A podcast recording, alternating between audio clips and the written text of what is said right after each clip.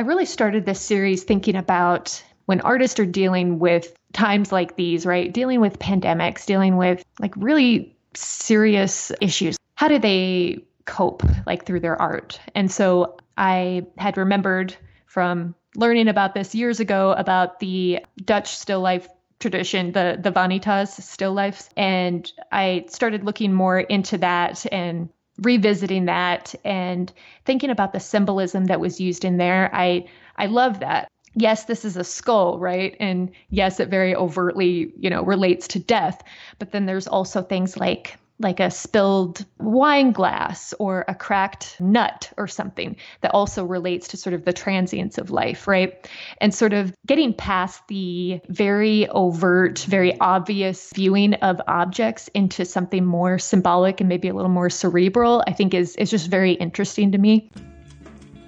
Welcome to the Studio Break podcast. I'm your host, David Linneweh. For today's 238th episode, I'm really excited to be joined by Bethany Irons. She spoke with me from Columbia, Missouri, where she lives and works as an assistant professor of graphic design and art therapy at William Woods University.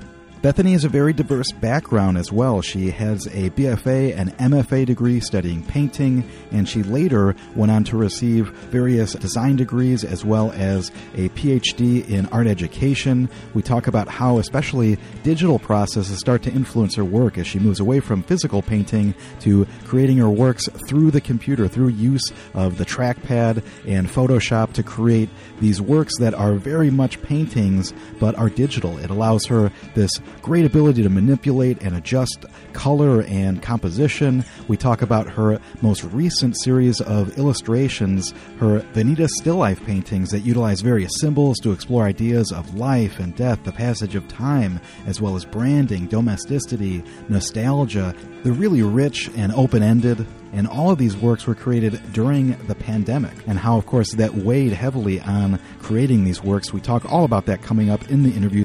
I would remind listeners that there's just a few weeks left to apply to Studio Break's 2020 Pro competition. Our juror Liz Tran will be selecting five artists for an upcoming appearance on Studio Break and to share their work. Again, professional artists include emerging, mid career, established, and outsider artists. Unfortunately, students cannot apply to this competition. The competition's open to all 2D, 3D, and new media artists. If you want more information, go to studiobreak.com, look for our competition page, and it's quite simple to apply. You submit a small fee, you send an email identifying who you are, and including a website and or Instagram account and you are all set. Your work will be reviewed and who knows, you might wind up on Studio Break.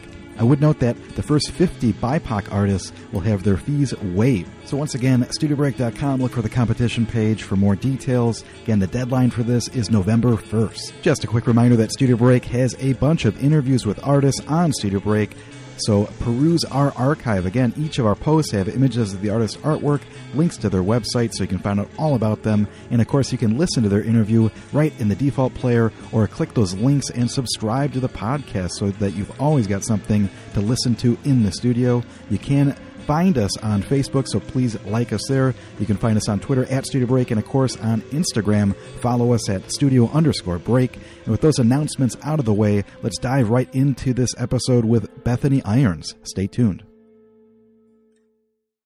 Welcome to Studio Break, Bethany Irons. How are you doing? I'm doing great. Thank you so much for having me. I've I've been following your Instagram for a while now, and so it's yeah, it's it's really an honor to be on here. Absolutely. Thanks so much for participating. And it was very exciting to kind of get familiar with your illustrative work uh, via Instagram and, and, learning more a little bit about you. But I didn't realize also that you have a, a, design background as well as a fine art background. So it'll be interesting to kind of break that down coming up. And of course, maybe we could start just by, you know, was that something that was always interesting, art and, and design as a kid? Yeah, I have. I've always been an artist, I guess, and I've always been interested in art. There was never any sort of you know, different career trajectory that I've ever had. There was one time maybe in like fifth grade where I wanted to be a meteorologist. Mm-hmm.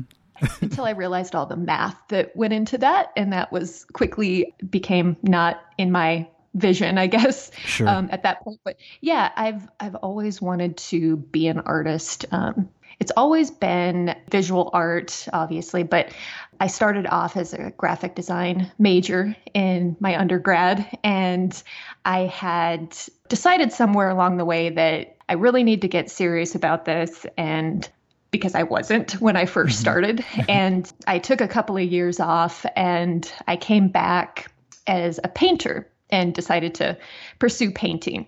And so I got my BFA and my MFA in in art with an emphasis in painting. Then yeah, everything kind of came full circle and now I'm back to doing digital art. Interesting, interesting. And I'm curious then too, kind of growing up, were you somebody then that was very, very hands on in terms of art making, in terms of, you know, you had the mega paint set, drawing set, and you name it essentially? My mom actually, she had painted. We watched a lot of Bob Ross and you know sure. she painted these beautiful landscapes and I have never really been able to do that type of work, but but yeah, I've always had my my pencils, my sketchbook. I kind of grew up in the 80s, so I had one of those those little like drawing pads where you would it had a plastic sheet on the top and you would lift up the plastic sheet and it would erase your drawing and then you could start a new one. I, I carried that around everywhere. But yeah, I've always been very hands-on and very much interested in drawing objects also. And before I forget, you know, where are you from initially? Are you from the Midwest then? I was born in West Plains, Missouri, but uh, we moved up to South Dakota when I was, I think, around one, and I was there until like my mid 20s, really on and off a little bit. My my dad lives in Wyoming, and so I would spend my summers in Wyoming and then the rest of the year in South Dakota with my mom. And then yeah, just moved down to Missouri for grad school, and I've really been here ever since. I'm curious then too, you know, you kind of described this idea of maybe always kind of being interested in the arts were your parents kind of you know eager to kind of have you go through that door i guess they've always been very supportive of whatever I've done.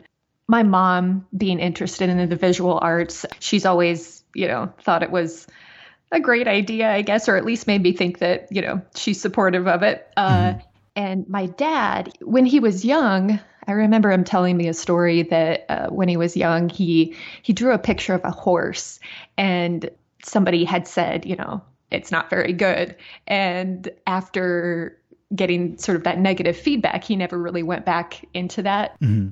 But he's always, you know, been pretty supportive of me too. But he's a little bit different of a personality than I am. He grew up in Missouri, actually, but uh, he lives in Wyoming, and he is a he's a power lifter. Uh, a world champion power lifter, and he has worked in the coal mines up there for many years. And so he's very much, you know, all about work ethic, mm-hmm. I guess. And that part of him and that part of his parenting has really been instilled in me, I think, in my artistic practice. So it's from both of my parents and both of their, I guess, ways of being in the world are reflected in who I am and who I am as an artist now. Wow, that's pretty interesting for sure. Think about, you know, how all of these things impact us and, and the things that we decide to do. And did you take a lot of classes, you know, throughout grade school, high school, that kind of thing too? In the the school that I went to, we actually had art classes. I know that those are increasingly not you know becoming a non thing in schools now which is which is kind of heartbreaking mm-hmm. but yeah i did i always took all of the art classes yeah it's always really been a part of my life in that way and so you were describing earlier then, so when you decided to go for your BFA, you started out more in the graphic design area. Is that what you're saying? Yeah, I started off as a graphic designer because I guess my way of thinking was okay, this is actually something that I could like make a career out of. Mm-hmm. I didn't feel as confident about doing that from the the start anyways as like a painter or you know going into drawing or something like that. And so initially I was in graphic design because I thought that it was more practical. Mm-hmm. But you know about a year into it I I became a little disenchanted with it and I I really wanted to use my artistic voice which at the time I didn't feel like I could do with graphic design.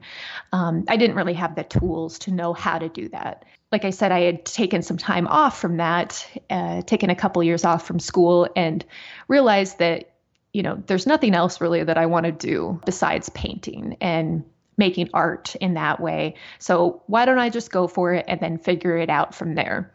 Which was a very scary thing for me to do. I think for a lot of people who grow up in, you know, lower to middle class families, you're very cognizant of the power of money and about the power of not having money. Mm-hmm. So that was really, you know, a driving force in where I initially started. But but it's also really important to me and was you know instilled in me growing up that i need to do what what fulfills me and make makes me happy. And so that's why i continued with art and kind of continued down this road where i was very unsure of the outcome but i knew that maybe in some ways kind of a privileged uh, thing to say but i knew that it would work out. I would imagine just having an insane work drive is like something that's super super helpful for that yeah, you know, both of my parents, they've always just been really hard workers and yeah, instilled that in all of us. I have I have three older sisters and yeah, that was something that was always, you know, a part of of our lives, that really strong work ethic. And something that seems so applicable too about the art side of it is that it's something that you don't have to have like a physical ability with necessarily. Like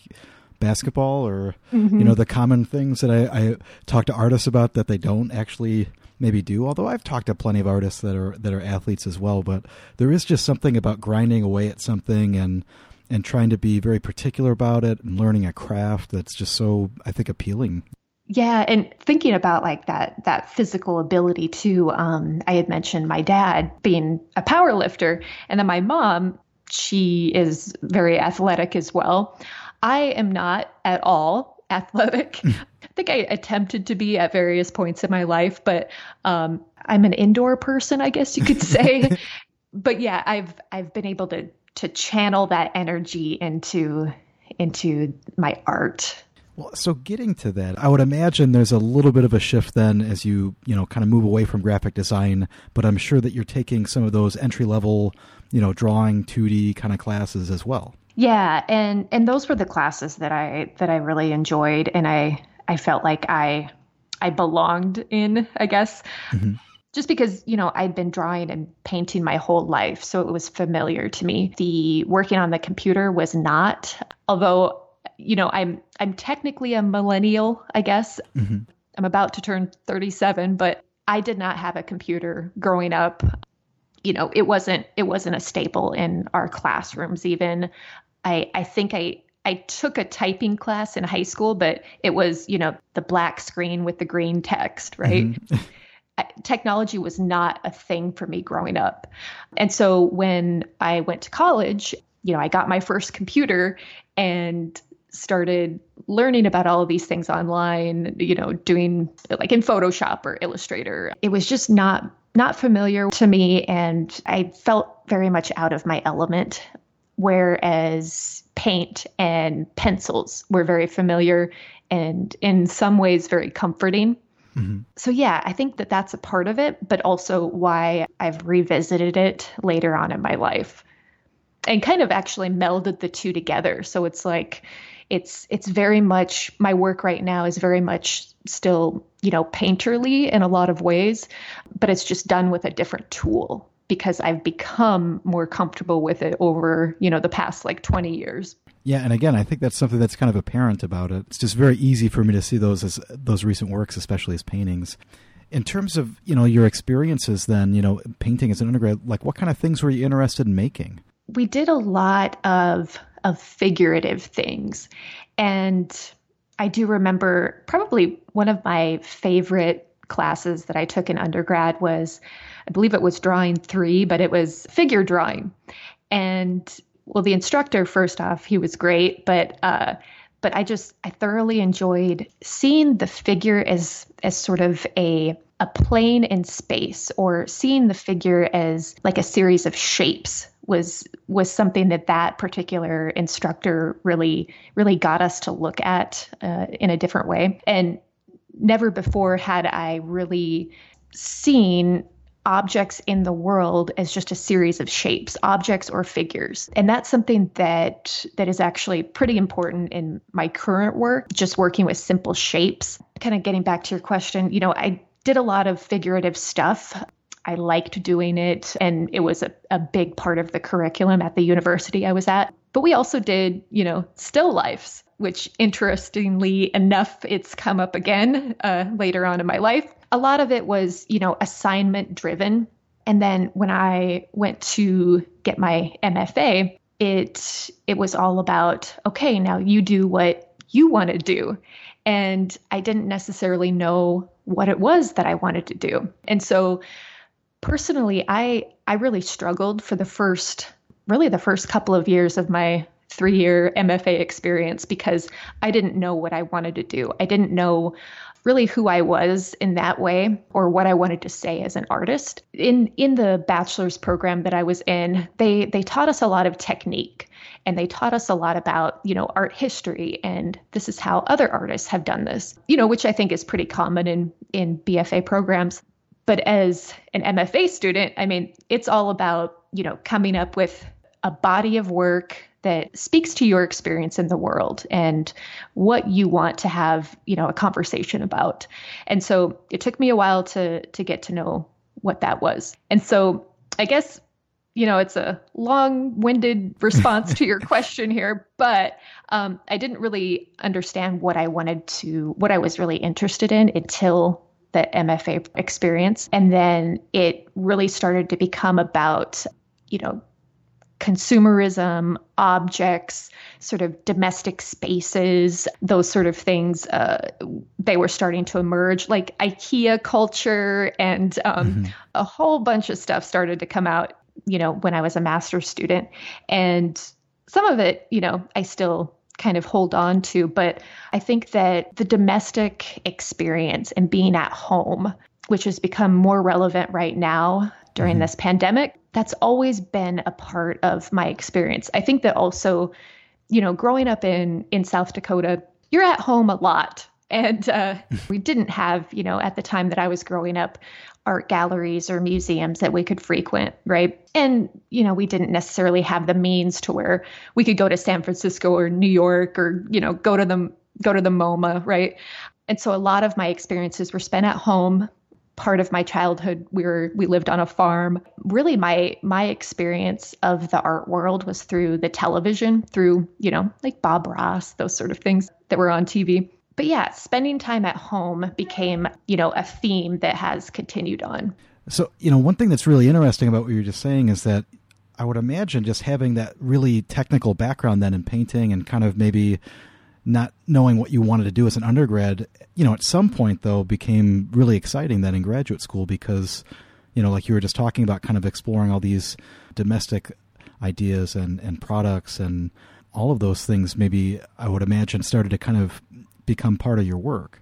Yeah, you know, it it was exciting. It um was also very terrifying, I think, in some ways, mm-hmm. because mm-hmm. I I really had to look at myself and look at my, you know, place in the world in a way that I didn't have the freedom to do before. So yeah, there's something about it that's really liberating, you know, feeling that freedom to to do what you want, but then also it can be a very anxiety inducing experience. When I was when I was in the MFA program, I wouldn't trade the experience for anything, but there were times where I felt like instructors wanted me to make work that look like theirs. Mm-hmm. And me, you know, partly, you know, in my being naive, maybe, and a part of me not really knowing what I wanted to do, I followed their lead a little too much. So, so there was a lot of trial and error for me, which I think a lot of people, you know, that have been in an MFA program can probably resonate with that. It was definitely not an easy experience. I don't think that it should be either but yeah, I, I really had to personally decide what it was that was that I wanted to say and sort of parse that out from what my instructors were wanting me to say. And so, you know, it also comes with kind of standing your ground and and knowing yourself enough to realize and to be able to articulate what it is you want to say.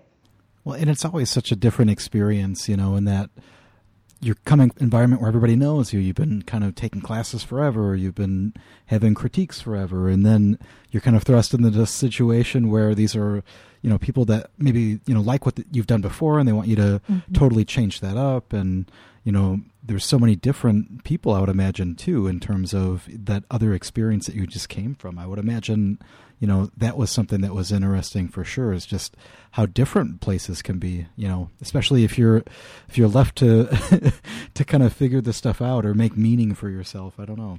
At the University of South Dakota, you know, it's in South Dakota, so there's not which is not heavily populated, of course, but we had one painting instructor, we had one photography instructor, one ceramics instructor. And so being in the painting program, that one painting instructor, he had a very specific way of working. He was very much like an abstract expressionist, sort mm-hmm. of, uh, you know, following that that sort of way of thinking. But uh, that's what I had kind of been trained in, right? Uh, I didn't have much other input, I guess, in that department. And so then going into the MFA program where, you know, you have like five different professors and they're with their own ideals and their own um, you know set of skills and styles and uh, aesthetic philosophies right and many of those are competing and so it was it was really a time where i for the very first time really had to decide which of these do i agree with because before it was just you know the one the one way of working. So that was that was really important for me to to go through that experience. You know, as conflicted as I am sometimes with the politics of education, I think that there there's really no way that I I could be the artist that I am today without going through those those experiences. Was there a particular experience or body of work or artist or what, what kind of changed that, I guess, in terms of that initial experience of graduate school? I discovered um, Bruno Munari. He was an Italian artist and designer, and he'd been invested in kinesthetic learning. So, like carrying out physical activities, like you learn by doing rather than just, you know, watching. Mm-hmm. I learned a little bit about him in the MFA program, but I learned more about him when I was in the art education um, PhD program. He wrote a book called Circle, Square, Triangle, and it was basically a, a case study of those, you know, three shapes. The overall thesis kind of being that everything in art and nature has this this underlying system, like this underlying structure through these shapes. And our job as artists is to use them in unique ways. And this kind of changed my way of thinking that, you know, I could start with these simple shapes and keeping it simple, but then transforming it and into something that is maybe a little more complicated, but still keeping it simple and having that freedom to know that I didn't have to overcomplicate things, that I could start simple, that I could keep it simple.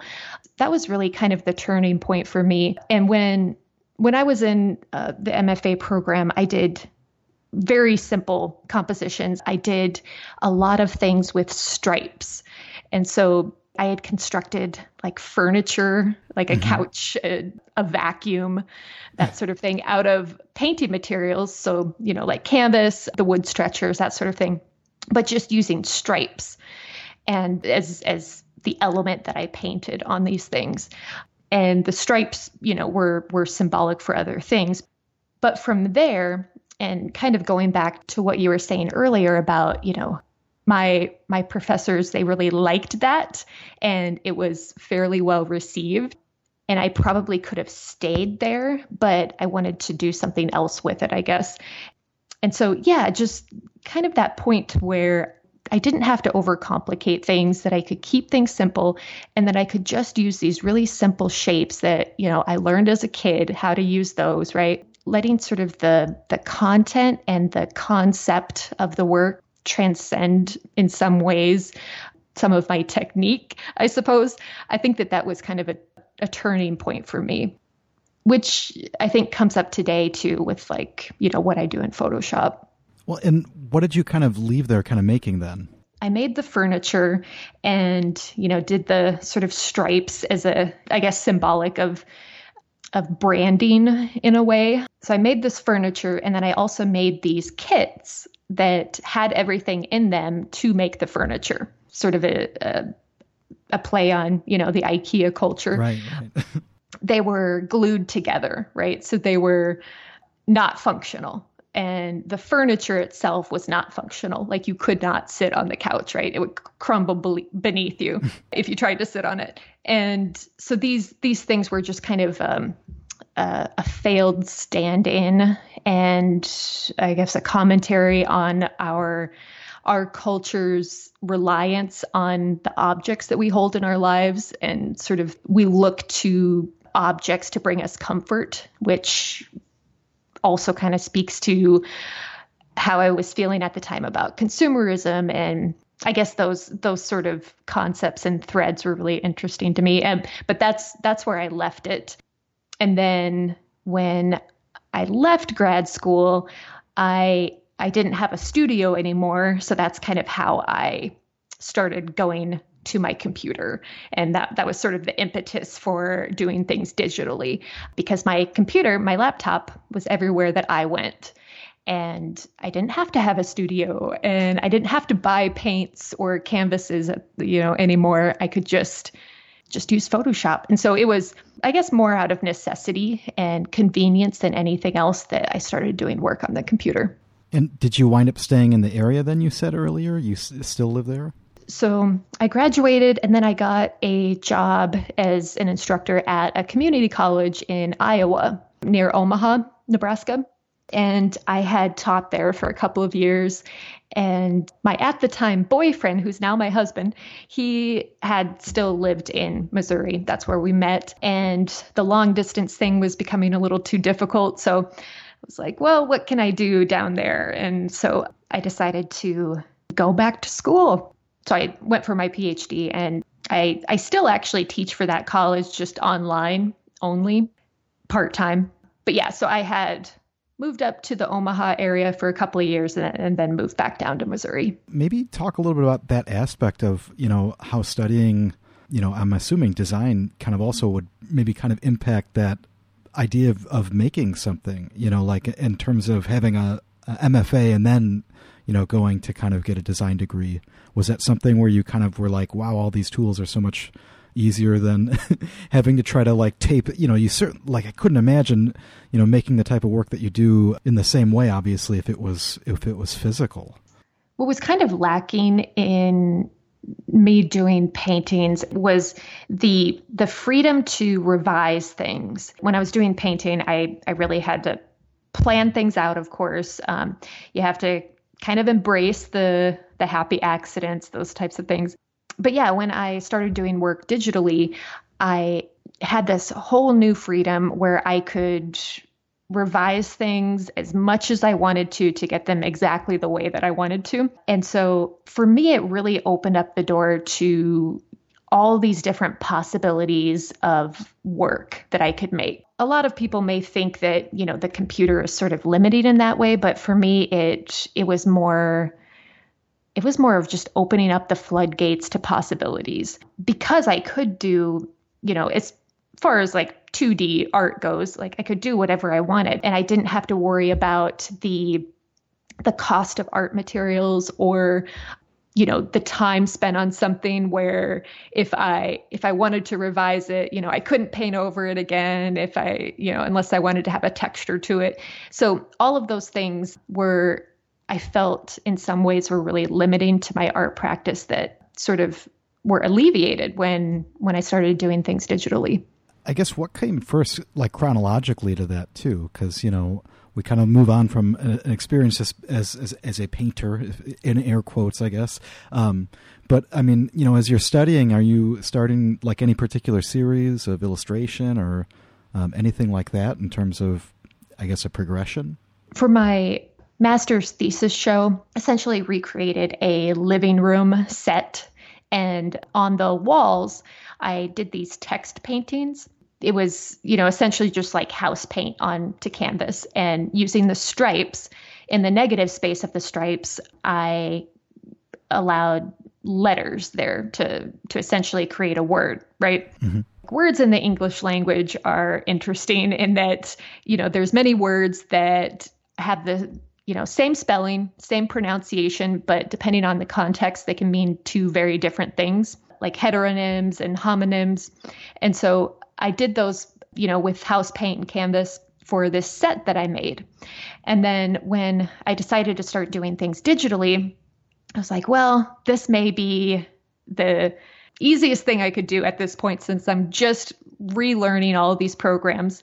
So just taking the stripe, just taking, you know, a simple rectangle and then allowing the the negative space to sort of, you know, just like I did in, in my paintings, to create letters and to create words. So that's how I initially started um, that that was my first series this uh, uh, with typography. But one of the things that's interesting about the series that kind of comes after that, and I guess I should just kind of remind everybody, uh, your website's bethanyirons.com, and there's there's so much to check out, so definitely go check it out. You know, but the series that comes after that, you know, is interesting, and then it starts to kind of, you know, play with some of those domestic ideas that you were talking about a little bit as well, where you mm-hmm. start to kind of incorporate, you know, text and you know pattern as well as various like almost still life components. You know i guess to kind of give us a little bit of a background of that series or you know i guess where it was coming from i mean was that something that happened you know right afterwards or are you somebody that's kind of working on a number of different projects at the same time? I very much work in series like categories. Like I work on one category at a time and then when I've just exhausted it totally, like I'll move on to something else. So I had done probably like 20 of those, you know, text uh, typography paintings, I guess you could call them digital mm-hmm. renderings until I I was like, okay, I I think I'm done with this. I think I've kind of learned all that I need to know from from this series. And then I really started to become interested in like, what else am I capable of with these programs, specifically Photoshop? And so I started doing, yeah, just very, very simple illustrations of like a bowling ball in a bowling alley or something. Um, those were some of my earlier works, mm-hmm. trying to do more uh, representational stuff. I've always also been interested in fashion and uh, in in clothing. Mm-hmm. When I was when I was probably in fifth grade, I think it was, I had actually written a letter to J.C. Penney, and I I wanted to be a fashion designer for them, mm-hmm. and they they wrote back a really nice letter saying that you know you'll have to go get your degree first. And you know once you do that then come back to us. So there was a brief time in there where i wanted to design clothing which is interesting that it has come up now later on in my life. But uh, so some of my illustrations involve like clothing and sort of things that we, I guess, adorn ourselves with, and sort of like a uniform that we all sort of have in our lives relating again to the domestic and all of that. And then from there, recreating these clothing pieces, I really started to become interested in the pattern aspect of those. Mm-hmm. And the patterns kind of extended to walls of interior spaces that I would try to recreate. And then, yeah, from there, you know, I started getting much more into illustrating scenes from from interiors and then yeah it started getting much more into the the still lifes back in March. You know, I can see it in terms of some of the more recent work too, the way that some of the patterns literally then become like backgrounds for for some of the still life work. Mm-hmm. You know, relative to the kind of other illustrations, you kind of talk about you describe a utopian vision of what could have been. And I thought that was just such an mm-hmm. interesting phrase because there's, you know, certainly things that you can kind of recognize from maybe domestic life. Are those things that are based off of, you know, real life experiences, kind of like pulling from that in order to kind of have an idea of kind of what to work through?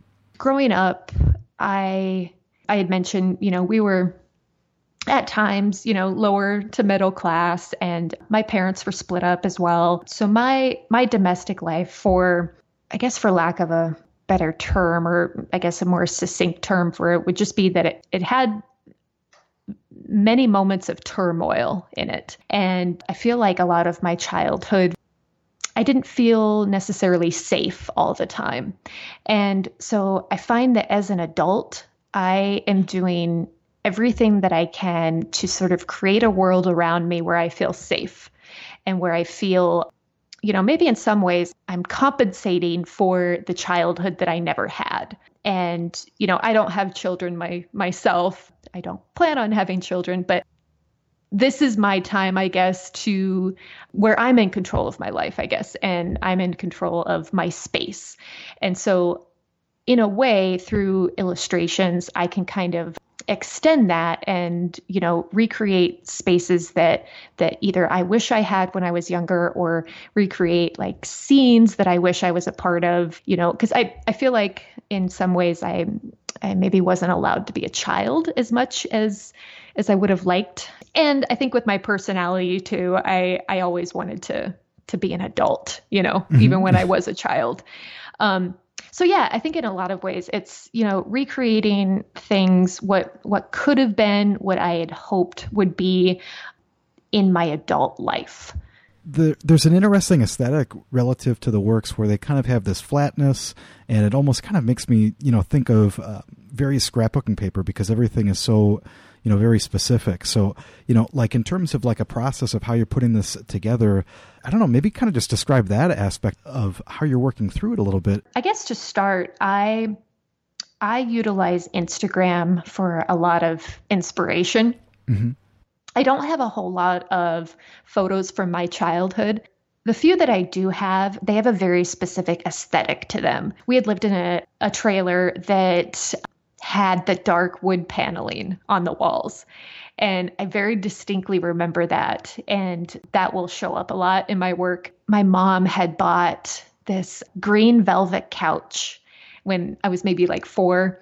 And it was actually pretty trendy. And even now, like, I'd like to have that couch. and I guess this kind of comes up later on when I, when I'm making my furniture. But my mom just got this beautiful couch and I decide to take a Sharpie to the back of it and draw all over it. Mm so I, I very distinctly remember like the textures of that green couch and that sort of, you know, being like olive green, the textures and colors and some of the patterns. Like we had this, we had another sort of velvety couch that had this flower pattern all over it. And I do have a few pictures of that. But those things, those patterns, those textures, those colors, those sort of like muted, like 70s, 80s colors, they come up a lot because of, I guess, the memory aspect of it and because, you know, in your childhood, you kind of build your aesthetic to a degree. So thinking back to you know photographs that I may have or just memory, right? But then also um, looking to like Instagram, and I follow a lot of accounts on there that are are kind of nostalgic in some ways. So like there's I think I think it's called like old school moms and there's another one called old school dads mm-hmm. and it's all user submitted images, uh, photos from like the 70s and 80s that sometimes, you know, I'll get inspiration from looking at those. So there's a lot of, um, a lot of research kind of happening behind the scenes before I do anything. And then when, you know, I get inspired by like a particular item or a particular pattern, that's really how a lot of my my still life work has started.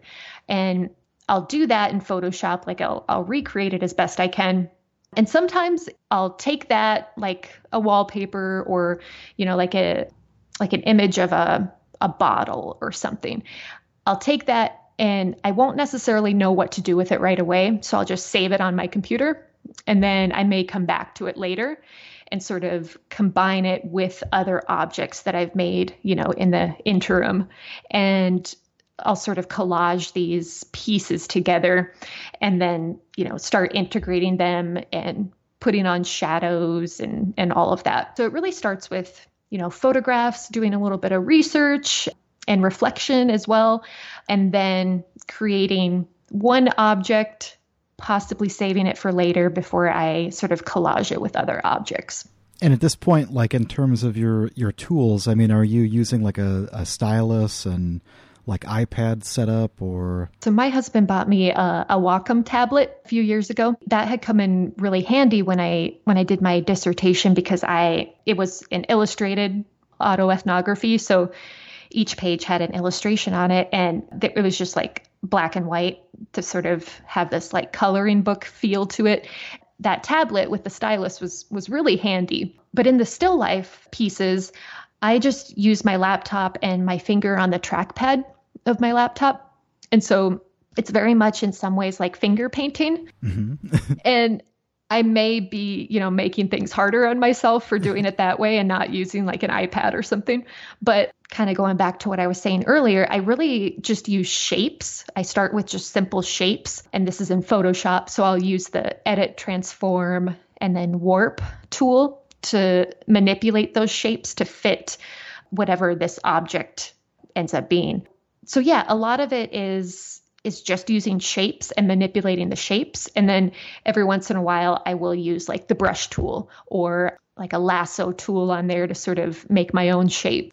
But yeah, a lot of it is just shapes. And so um, using my finger on the trackpad is a lot easier for doing that. Well, I think there's always something interesting about, you know, learning a bit about somebody's uh, craft. You know, you forget that they have like a whole history of kind of developing this. So, you know, for me, when I look at this, I just kind of like, how, you know, like, how do we do this? You know, I think that's probably one of the things that, you know, really drew me in aside from, you know, like you were kind of describing, I guess, kind of like a 70s, 80s kind of color scheme. Because I think that, you know, especially in the, the most recent illustrations, the, the still lives really, really kind of come into play. Are these then kind of ones that they're kind of like idealized from Instagram, or are you actually setting any of these still lives up, or? So from the start when i when i started this series it was kind of done out of boredom like a lot of artists out there like i always need to be doing something. And i always i feel like i need to be productive all the time mm-hmm. for for better or for worse i guess. And so when the pandemic hit i was left with all of this time and also you know my objects of inspiration were either in my house or, you know, going off of like Instagram or something. I chose to actually start with just sticking with what's in my house, like what's around me during this time.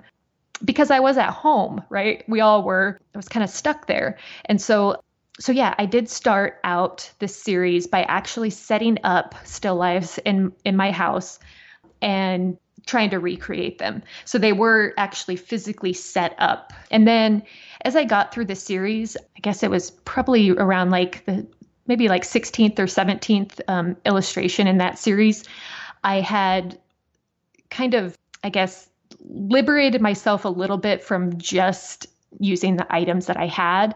And I was like, also limited by the items that I had in my home, right? so I started looking up other things like online and sort of using source imagery and in just photographs found online or just by doing Google searches or um, like for instance on I think it's the still life 19 where i have this this container that has like a mushroom illustration on the outside mm-hmm. it's like a container for kitchen utensils. I did search doing like Google searches of that particular container because I grew up with that container, but I didn't have it in my house. So uh, I guess just doing, you know, a Google search was really helpful for me in that I wasn't just trying to illustrate it from memory, but I also had something, you know, a photograph to to go off of for it. So yeah, I towards the end of this um, series as it is right now, I've I've allowed myself to to reach outside of just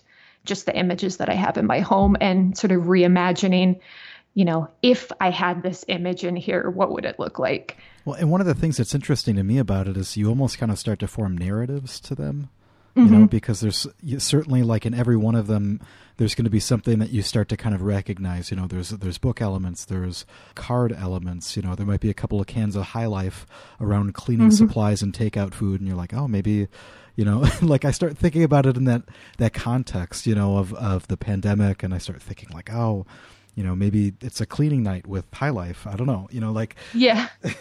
it's it's it's so it's interesting because you start to like i said you start to kind of become really imaginative about some of the things that are in there. And i think that's one of the things that makes it really kind of universal. Like i think there's there's one that has like a a vornado style fan which i'm a big fan of mm. which is mm-hmm. a terrible pun yeah. but but I'm like, oh my gosh, I recognize this. Like I, you know, have a Vornado, but I wish I had one of these older ones. And I don't know, there's like this really kind of interesting combination of nostalgia and kind of all of those things kind of built into the the still life. And I, I believe too, you talk a little bit about you know some different ideas as a result of the pandemic relative to these. I mean, what kind of things are you are you thinking about in terms of like maybe what you're selecting? Is there like a a really like set up kind of narrative, or is it something where you just really start working and then you know just keep adding to it? I start with you know an object that I that I either have in my home or that, you know, I, I kind of want to challenge myself to try to recreate.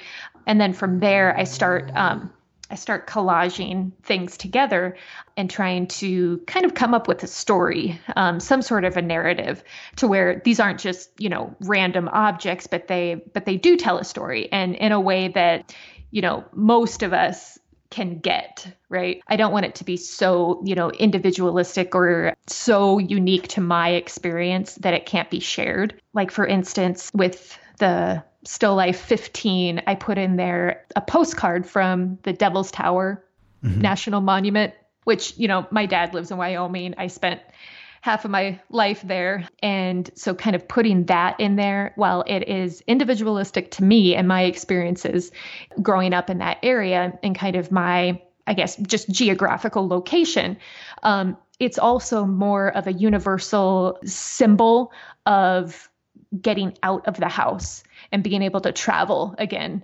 Sort of that want to explore again when you've you know been in quarantine for four months. Mm-hmm.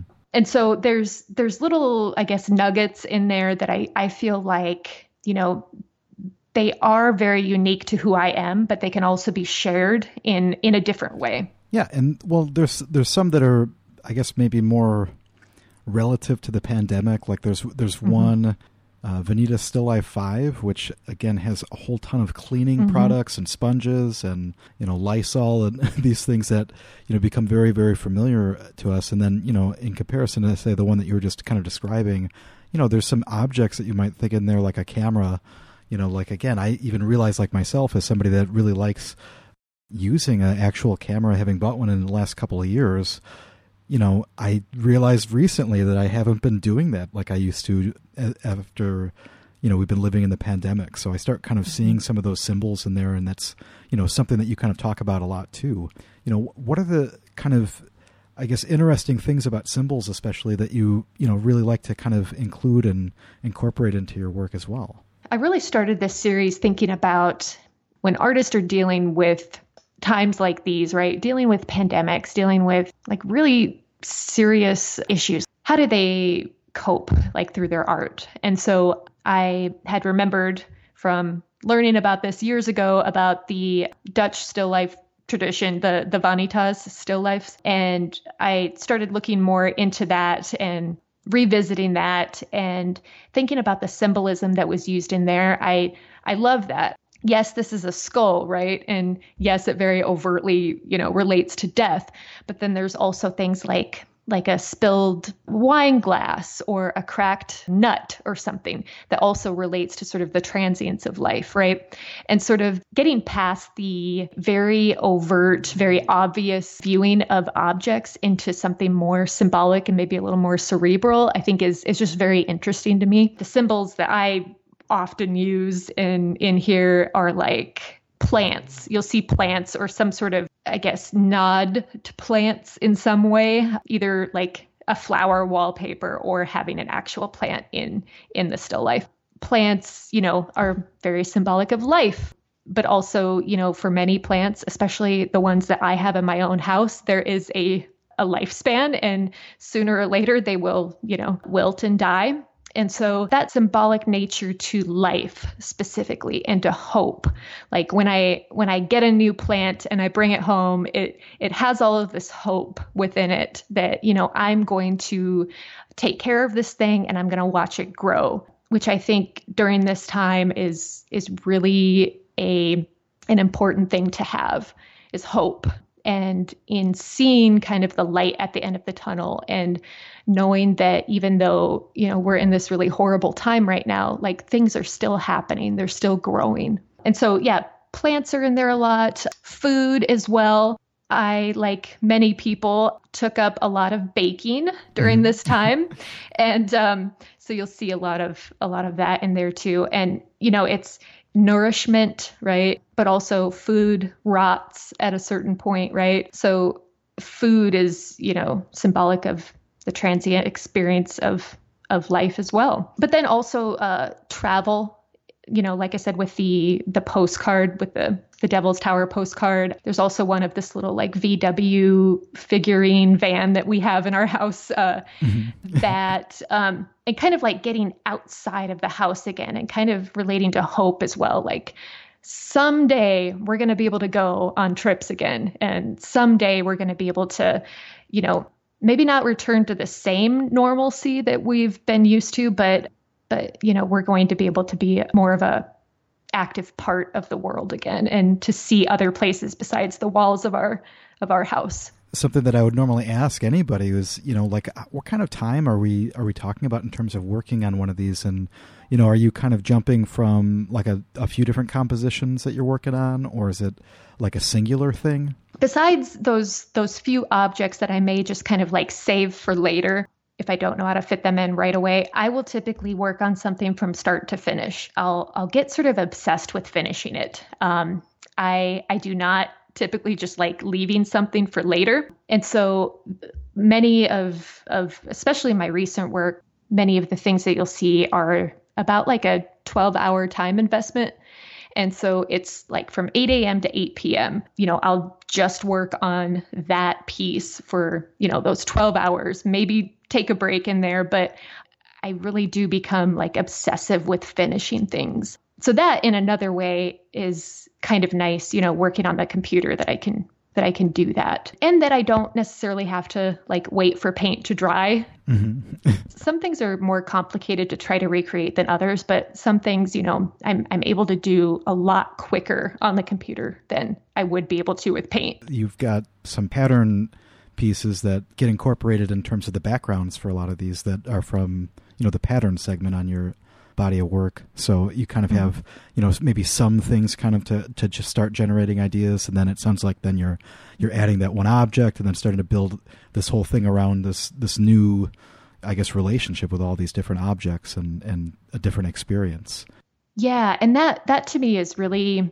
something that brings me a lot of joy in creating these is yeah, relationship between the different objects. That's really fun to me is like starting off with with a crazy wallpaper, right? That is super busy and then trying to find objects that that go with that that that don't, you know, overwhelm the eye or seem out of place, but that seem to have always been in that environment all along. That's a welcome challenge for me and I really like that that affordance that working digitally gives me. Well, and as somebody that really loves color myself in terms of, you know, my own work, you know, I'm especially curious. Like, I mean, you know, you've talked a little bit about being inspired from, you know, various sources, um, Instagram, but I guess is there anything that in particular like you could maybe talk about even about that just because like again it just seems so specific the color palette just seems so harmonious. I can't think of a better better word. Everything seems like it fits so well, and I'm sure that's because you're investing a lot of time in it. But I don't know that that's something that seems really powerful to me about the work. It's just there's a there's a welcomeness to it, I guess, for for lack of a better word. Well, thank you. So, kind of going back to the work that I made during my MFA, so I had mentioned that I just use stripes, right? And on all the objects that I made. And those stripes had a very specific color scheme. So it was red, green, blue, yellow, black, and white, mm-hmm. which you'll see in some of the, the text paintings that I have on my site. Those six colors were used in the opponent process theory of color vision. So essentially, thinking that this theory that we all see color very differently, but we see color through three different channels. So we see it through a red and green channel, another channel is blue and yellow, and then the other one's white and black, right? Luminosity and contrast. And this theory of perception and sort of using the colors associated with that theory of perception and kind of relating back to context and context of words and meaning of words, right? But but using those six very specific colors for so long i was completely married to them and i was like i will never stray from these colors right like this these are my colors and this is what's going to define me as an artist right but after a while after using them for like 6 years or so i I couldn't do it anymore. Like I had to I had to branch out. I'm like you. I love color also. And I feel like once I allowed myself to go outside of that, outside of that thing that I felt like I was becoming known for and outside of that thing that I felt like was accepted in my work as being, you know, very theory driven and rooted in in, you know, theory. Once I kind of allowed myself that freedom and, you know, nobody is forcing me to do this anymore, right? Like mm-hmm. nobody did from the beginning, but you know, giving myself that freedom was really something that that I needed and that I felt like really made my work a lot richer in some ways. I feel like I've been training my eye since, you know, as far back as I can remember about what goes well together in my mind. Like I like I said like fashion, right? And kind of constructing an outfit or constructing an interior space, right? Like we had when I was growing up, we had a living room that was all blue and it was just a very soft blue, but we had blue carpet um, the furniture was blue, everything was blue, and uh, but it went together so well because my mom, she's really good with color and in how she designs things and puts things together in in the home, and I feel like she was kind of an integral part of my experience in learning to train my eye with you know how things go together and how color works as they interact with different objects.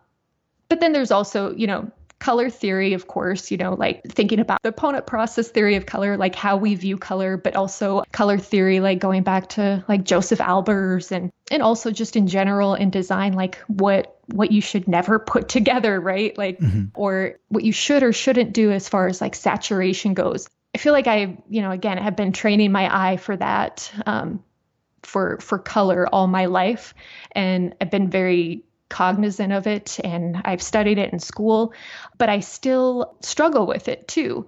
It's still a challenge. You know, it's not easy to put things, especially when you're dealing with, you know, multiple objects and patterns, right? It's not necessarily like I'm just, okay, this goes together and it just works, right? It's, mm-hmm. uh, it, you know, it, it's still very much a challenge to me. And I'm still not necessarily happy with all of my work, even, you know, like there's always things where I'm like, oh, I don't, you know, now that I look at this longer, I want to change that color, right?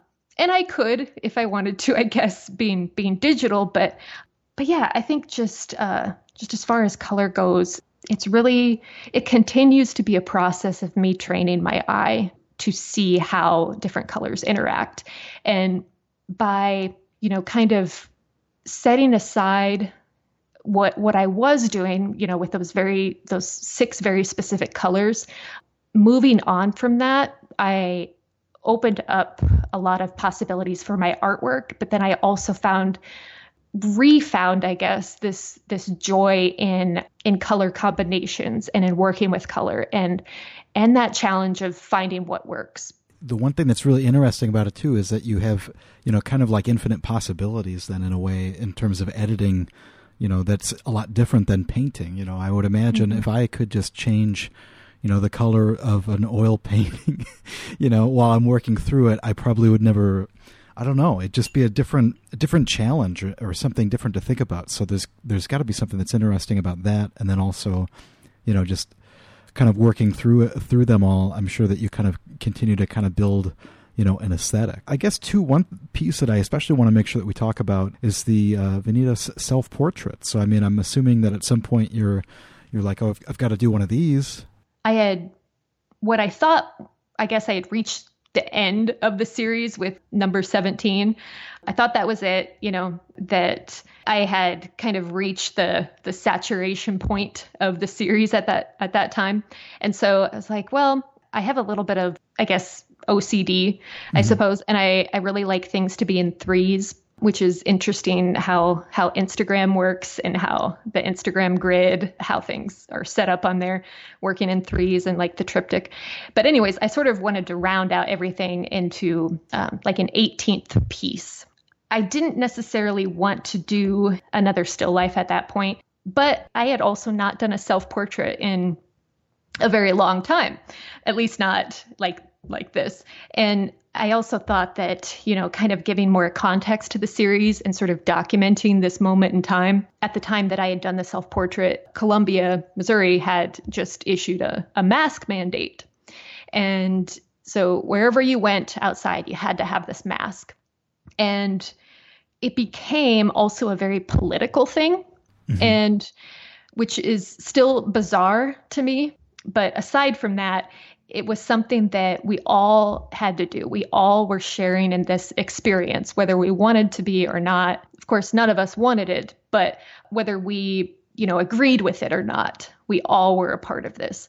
And so I thought it was it was fitting to do the the self portrait in the mask as sort of kind of a a marker of time and again of documenting this experience that we were all sharing in. And yeah, and after that, I actually didn't make any more in this series for a few months because there were there were other things happening in the world that, you know, I thought that that now was the time to sort of take a break from my perspective of the world and give others, I guess others sort of deserved a, a, bigger platform for their voice. And I didn't think it was necessarily right for me to continue to promote my own work. Uh, and so so anyways the the series stopped there for a few months and then i picked it up again in mid September right after we had started school again. And the school that I work at we we've actually had a surprisingly low number of cases and hopefully that continues to be mm-hmm. of COVID cases, but um, there were other bigger universities around me where it was spiking horribly.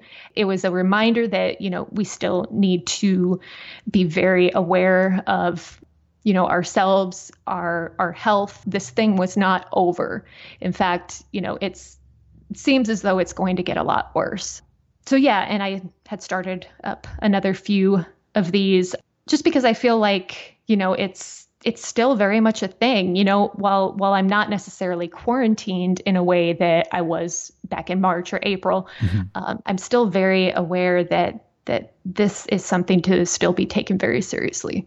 Yeah i think it's going to leave a pretty big impression on everybody for for years and years and years you know. I don't certainly ever remember experience anything quite like it so.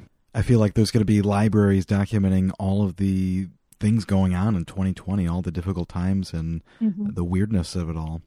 But it's great to think about how you've stayed productive and making a lot of work. So, could you, you know, just refresh us? You know, where, where's the best place to to follow your work? Honestly, probably the best place to check out my work is Instagram because it's, I guess, the most up to date, and also you know, I'll every once in a while post like progress shots and stuff like that there. But Instagram and then my website, bethanyirons.com. As far as like shows coming up, I will be having a, a solo exhibition at the Clear Lake Arts Center in Clear Lake, Iowa in the fall of next year. If all goes okay, uh, it should be an in person show. And right now I'm uh, involved in this online exhibition through Visual Space on Instagram. They're at visual SPC, but it's it's a really cool idea as far as like they set all the artwork up in like this 3D sort of space, I guess, that you can navigate online. Mm-hmm. That's really interesting. So so that's kind of what I what I got coming up. But yeah, Instagram is probably the best way to view my work and I'm always looking for more art to follow on there and if anybody's you know interested in still life series uh, or you know if you're or even just Instagram research in general, I'm really interested in that as well. So I'd love to talk with anybody more if they want to like shoot me a, a message or something on there. Yeah, absolutely. And I, you know, I'm looking at your timeline right now um, at Bethany underscore Irons. There's tons of work there, and obviously on your website. So, you know, definitely go and and peruse. I mean, you won't run out of things to look at. I don't think. Well, again, you know, I really appreciate you taking the time to talk to me about all about your work today. It's been really, really fun. I'm just happy that, you know, I became familiar with it and you. Yeah, you know, I love your podcast and you know i found a lot of new artists on your your instagram as well so so yeah thanks for for doing this and for inviting me to be a part of it, it um, i'm really i'm really honored so thank you Thanks once again to Bethany for joining me. Be sure to check out her website, bethanyirons.com, and of course, follow her on Instagram at bethany underscore irons. She's currently part of an exhibition online at Visual Space. That's V I S U A L S P C dot com, and the same at Instagram, so you can see some of her work there. She's also got that upcoming solo exhibition next fall, so make sure that you follow her once again on Instagram at Bethany underscore irons, and of course, you can always see what she's working on there. So go do that right now. I would remind listeners that there's just a few weeks left to apply to Studio Break's 2020 Pro competition. Our juror Liz Tran will be selecting five artists for an upcoming appearance on Studio Break and to share their work. Again, professional artists include emerging, mid career, established, and outsider artists. Unfortunately, students cannot apply to this competition. The competition's open to all 2D, 3D, and new media artists. If you want more information, go to studiobreak.com, look for our competition page, and it's quite simple to apply. You submit a small fee, you send an email identifying who you are and including a website and or Instagram account and you are all set. Your work will be reviewed and who knows, you might wind up on Studio Break. I would note that the first 50 BIPOC artists will have their fees waived. So once again, studiobreak.com, look for the competition page for more details. Again, the deadline for this is November 1st. If you're a new listener to Studio Break, be sure and head on over to studiobreak.com. We've got a bunch of different artists featured there, each with images of their artwork as well as links to their websites and Instagram. You can listen to the interviews right with the default player or click those links and subscribe to the podcast so that you always have something to listen to in the studio. And of course, if you like the podcast, please help spread the word or even about the competition. That would be awesome. Again, you can find us in a variety of social media formats. So be sure and like our Facebook page. You can find us on Twitter at Studio Break. And of course, on Instagram, be sure to follow it studio underscore break. Let me take a quick second to thank Skylar Mail. He provides the music to Studio Break. You can check it out at skylarmail.net. If you'd like to see some of my paintings, especially as I'm spouting off to guess about color, go visit davidlinneweh.com. I have a bunch of suburban slash architectural based paintings up there for you to peruse. So check it out there. You can find me on Facebook or Instagram or Twitter at David Linneweh. And of course, it's always great to hear from listeners that enjoy this podcast. So give us a shout out either on the Facebook page or if you want to shout out to me directly, that'd be awesome. Again, I love making these so that you always have something to listen to in the studio. So I hope that you enjoyed today's episode. I hope that your studio is productive. Stay safe, everybody. We'll talk to you real soon.